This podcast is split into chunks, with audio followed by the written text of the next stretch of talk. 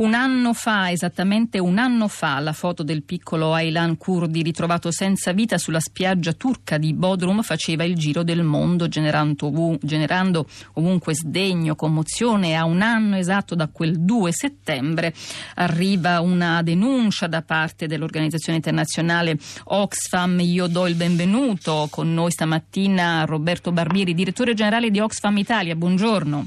Sì, buongiorno a lei e agli ascoltatori. E non c'è dubbio che il tema dei migranti, il tema dei richiedenti asilo non tramonta mai e non esce neanche per un minuto dall'agenda europea e né può farlo ovviamente. E voi oggi, a distanza da quel momento che sembrava poter cambiare realmente qualcosa, che sembrava davvero poter imprimere una svolta se non altro culturale, di opinione, e però a distanza di un anno esatto da quella foto sulla spiaggia di Bodrum voi fate una serie di conti e denunciate una serie di cose.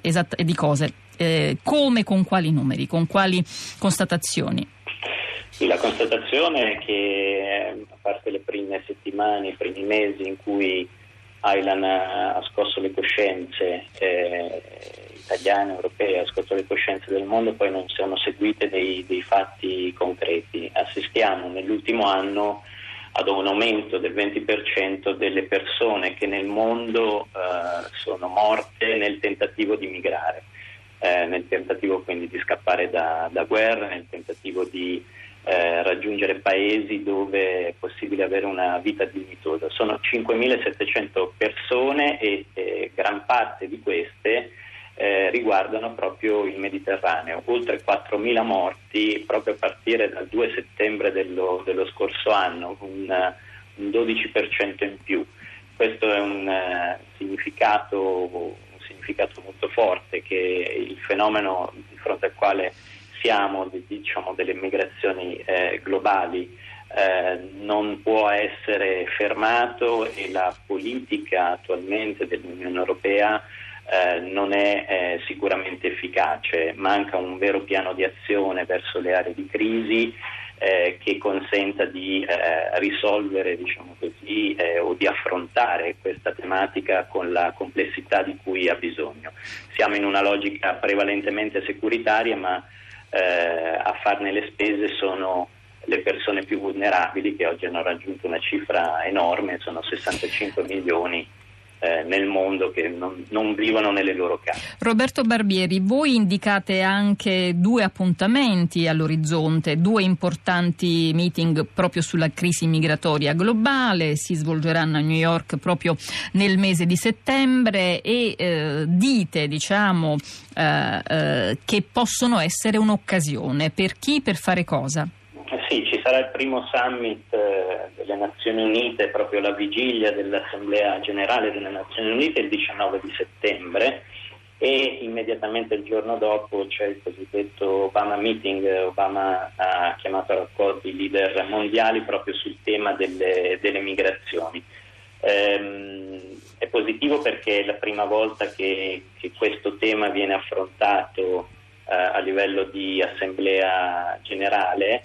L'impressione che abbiamo, guardando quelle che sono state le fasi di negoziazione preliminari, i documenti anche di entrata al meeting, è che si tratti, diciamo così, di una mossa in cui sia l'inizio di un processo, ma dove purtroppo la realtà chiede risposte molto più urgenti, i fatti superano la politica, diciamo così, e quindi diciamo serve maggiore velocità. Speriamo che comunque questi 2 appuntamenti siano l'occasione per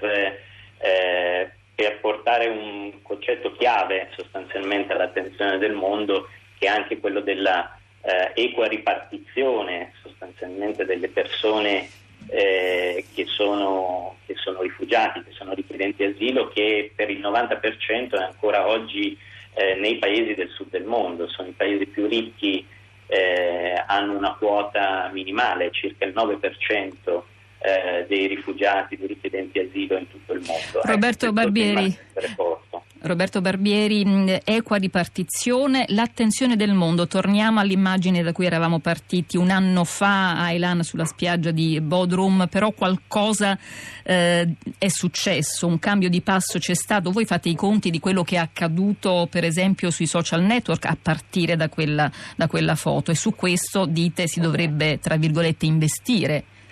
Sì, c'è stata un'ondata emotiva che ha riguardato alcune settimane, che ha prodotto anche una risposta importante da parte dell'Europa. Non dimentichiamoci che un anno fa c'erano i migranti sull'autostrada tra Budapest e Vienna con l'assistenza data dai cittadini. L'impegno anche di alcuni paesi come la Germania si è rafforzato a partire da quel momento, e sicuramente c'è, lo vediamo, insomma, lo ha detto lei all'inizio, è un tema che è sulle pagine dei nostri giornali da circa un anno.